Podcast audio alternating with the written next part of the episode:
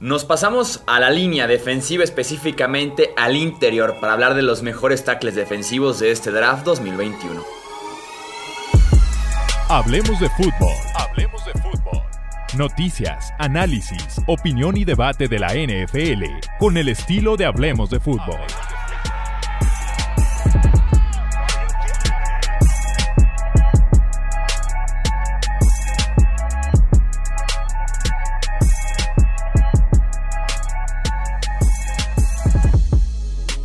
¿Qué tal amigos? ¿Cómo están? Bienvenidos a un episodio más del podcast Hablemos de Fútbol. Yo soy Jesús Sánchez y es un placer que nos acompañen en otro episodio previo a este draft que se viene ya a partir del 29 de abril desde la ciudad de Cleveland. Ohio y me acompaña como lo ha hecho en los anteriores episodios el buen Álvaro Rodríguez. Bienvenido Álvaro, listo para analizar los tackles defensivos. ¿Qué tal Jesús? Muchísimas gracias, con muchas ganas de esta clase. Ya hemos hablado, a lo mejor no muy talentosa en la primera ronda, pero seguro que los equipos que necesiten un tackle defensivo van a encontrar gente. Sí, así es, nada que ver con los Derrick Brown que vimos, por ejemplo, el año pasado, con Javon Kinlo, que también tuvimos por ahí dos en el top 13, top 14. Creo que van a ser un poquito más abajo. Eh, ¿Qué comentario agregarías en términos generales de esta clase de tackles defensivos? Sobre todo muchos jugadores, que luego iré hablando un poquito más de ellos, muchos jugadores que quizá, para, para que veamos lo difuso que es el draft, que al principio de la temporada del fútbol americano universitario se hablaba de ellos como primera ronda y ahora mismo casi nadie lo tiene en su top 10, ¿no? Entonces, para que veamos también cómo hay jugadores que al principio parece que están muy arriba, pero luego pueden caer. Arrancamos de una vez. ¿Quién es tu mejor tackle defensivo de este draft 2021? Pues el mejor para mí es Christian Barmore, eh, el tackle defensivo de Alabama. Eh, yo le calificaría como, como hemos hablado, final de primera ronda. Yo creo que puede ser un buen momento para que salga. Y mi comparación es Jurel Casey, eh, el exjugador de los Titans, que también estuvo en Broncos. Lo que me encanta de Christian Barmore, creo que como un jugador que pueda presionar al quarterback desde el interior, puede desarrollarse en un muy buen jugador en la NFL tiene un muy buen primer paso, tiene bastante fuerza y sobre todo explosividad y flexibilidad, ¿no? Para meterse por esos huecos, hacerse delgado, ¿no? Como dicen. También me parece bastante buen parador de carrera cuando la línea se mueve hacia los laterales. Ahora, tiene que mejorar cuando ancla, ¿no? La fuerza esa. Quizá no es el defensive tackle más grande, no es el tackle defensivo más fuerte en ese, en ese aspecto. Y me gustaría también que mejorase de cara a la liga más movimientos, ¿no? Que tenga más movimientos en las manos. Tiene uno que es muy bueno, pero necesita algo más si quiere ganar en el interior, ¿no? En, la liga ya con los hombres mayores.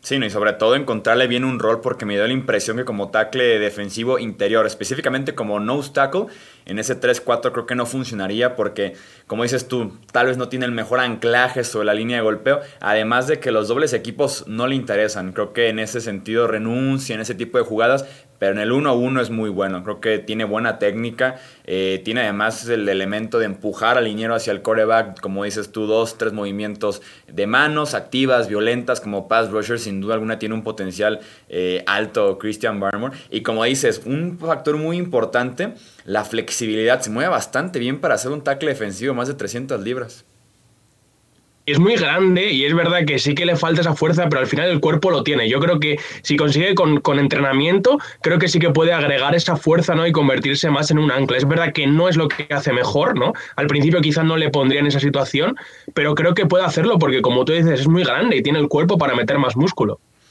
Aparte nada más tuvo un año como titular y en snaps limitados porque sabemos que hay mucho talento en esa línea defensiva de Alabama, así que la rotación en ese aspecto juega un poquito en su contra, pero sí, su mejor fútbol sin duda alguna está enfrente de él. Tu segundo mejor tackle defensivo. A ver si lo digo, los nombres hoy son complicados. ¿eh? el segundo para mí es eh, Levi Onguzurike, eh, el tackle defensivo de Washington. Eh, yo le tengo una calificación de segunda ronda y en cuanto a un jugador que se me asemeja a él es Gino Atkins. Quizás es una comparación un poco grande porque Gino Atkins sabemos que ha sido un grandísimo jugador en la NFL, pero es muy fuerte, es agresivo, usa muy bien las manos, como, como comentábamos antes de Barmore, tiene muchos movimientos y muy muy fuertes, ¿no? capaz de quitarse a los, líneas de, a los líneas ofensivos con facilidad y es versátil. En Washington ha jugado por toda la línea, creo que en la NFL quizá eh, lo haría mejor como un defensive tackle de 4-3, ¿no? más que como un nose tackle, como comentabas. Y en cuanto a lo negativo de él, no jugó en 2020, luego fue a la Senior Bowl, al, partido ese de exhibición que hacen en mobile, y se le vio falta de ritmo, se le notó, ¿no? Entonces, eh, eso es una cosa que nos queda por ver después de ese año parado. Sí, otro caso de alguien mal utilizado en Washington. Lo usaron mucho como no tackle, lo que hacía que se perdiera por partidos completos, que no tuviera mucho cuerpo, porque él sí está en las 290 libras, 6'2, o sea, es un tipo pequeño se podría decir para la posición, pero como un tackle defensivo en un 4-3 creo que pudiera ser bastante buen complemento. Lo que me gusta mucho de un Guzurique, el primer paso, ese arranque que tiene de la línea de golpeo, es de élite, le, da prácticamente una victoria segura frente al liniero ofensivo desde que inicia fuerte la jugada y como no es el más pesado, sin duda alguna aprovecha bastante bien eso, pero tiene la fuerza para anclar perfectamente bien también en la línea.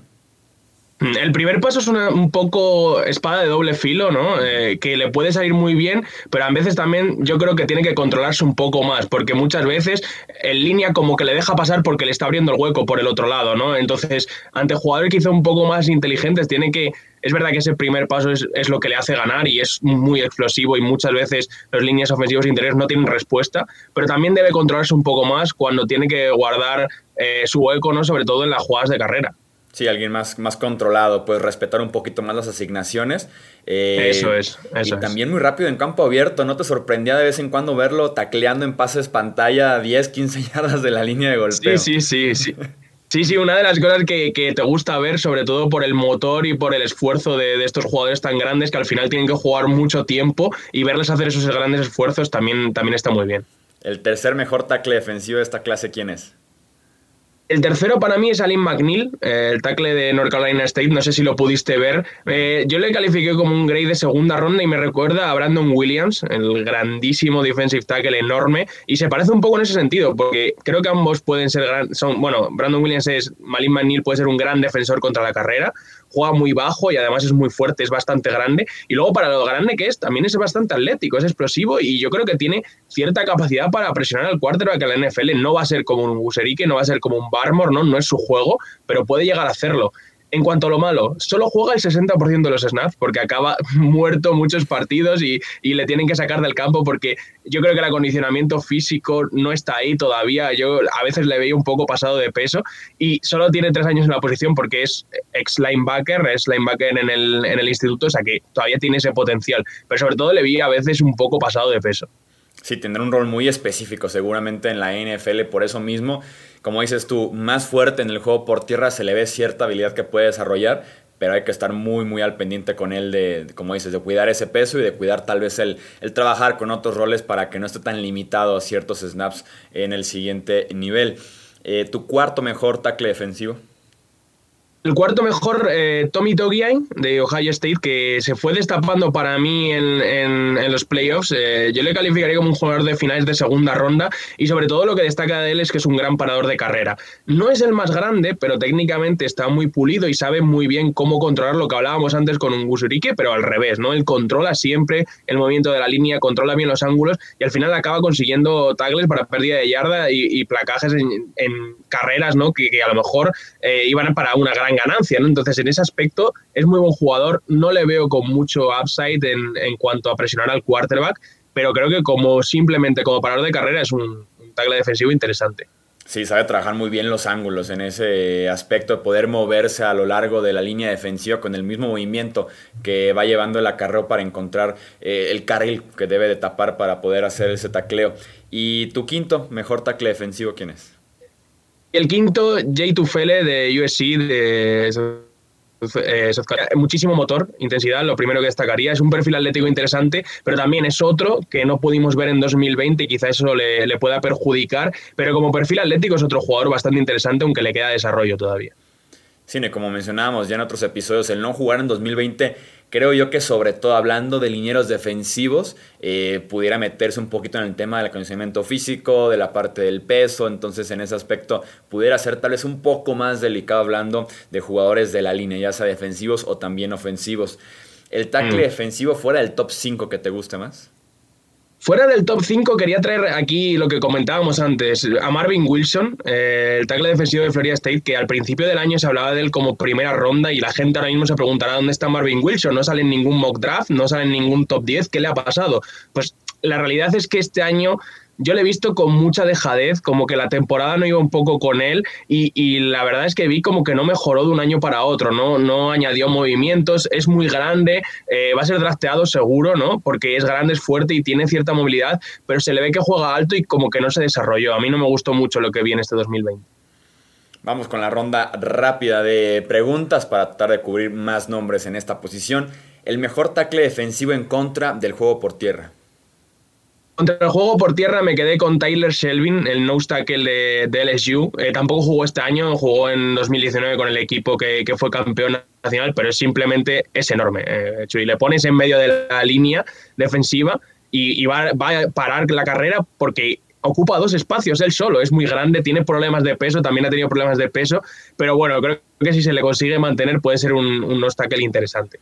Sí, él sí, 100% tackle nariz, proyectado a las 340, 350 libras, es ese tipo de jugador, sí más limitado, pero en este rol de, tener el juego por tierra, sin duda alguna, es de las mejores opciones. El mejor tackle defensivo ahora presionando al coreback rival. Presionando tuve que repetir eh, y elegí a Christian Barmore, creo que además con mucha diferencia eh, con respecto al resto de, tackles defensivos es el más interesante a la hora de presionar al quarterback, ya, ya sea por primer paso, por flexibilidad, lo que hemos comentado, por movimientos, creo que en esta clase es el número uno claro a la hora de presionar. Sí, como dices tú, hay mucha diferencia. Si analizando rápidamente el resto del top 5, top 7 y demás, creo que sí, Barmore destaca bastante. Y, se le ve además cierto colmillo que sin duda alguna viene de jugar con Alabama, de Nick Saban, de a veces preparar al liniero ofensivo de cierta manera para reaccionar de otra forma, ¿no? Como dar esa sorpresa, una reacción muy rápida a los movimientos que haya del coreback rival. Entonces, sí es muy bueno en ese sentido, eh, Barmore, el mejor de esta clase tackle defensivo con ese yo diría, yo diría, a la gente, Jesús, diría a la gente que no viese, lo primero que hiciese de, de Barmore, que no viese al principio los partidos de los playoffs, porque juega tan bien que te va a parecer que, que Barmore es un jugador top 10. ¿no? Luego hay que, hay que ver más partidos y ver que no siempre juega tan bien, porque esos dos partidos que tiene son monstruosos. Sí, en temporada regular lo ves 10 snaps que son más normales, uno que otro bueno de pass rush. Sí, sí, sí. En, temporada regular es más normal el Barmore que estamos viendo. En postemporada, en esos dos partidos, clave. Creo yo que sí es de los tales de los defensivos más importantes en la búsqueda de Alabama del campeonato nacional. Así de dominante fue en la línea. El mejor tackle defensivo en cuestión de talento potencial todavía no desarrollado al 100%. Este es un nombre, Jesús, que no ha salido mucho. Eh, ha, empezado a salir últimamente, que es Milton Williams. el tackle defensivo Edge de Louisiana Tech se ha quedado un poco a, medio camino, pero tiene un gran potencial atlético y, creo que el primer año será un poco ganando peso, aclimatándose a la posición a jugar un poco más en el interior y luego creo que puede desarrollar sobre todo en un gran, eh, una gran capacidad para presionar por el interior porque es bastante atlético. Y el mejor tackle defensivo del día 3 de este draft es otro nombre para apuntar y decir despacio. Yo lo he dicho dos veces antes en el espejo antes de empezar el programa.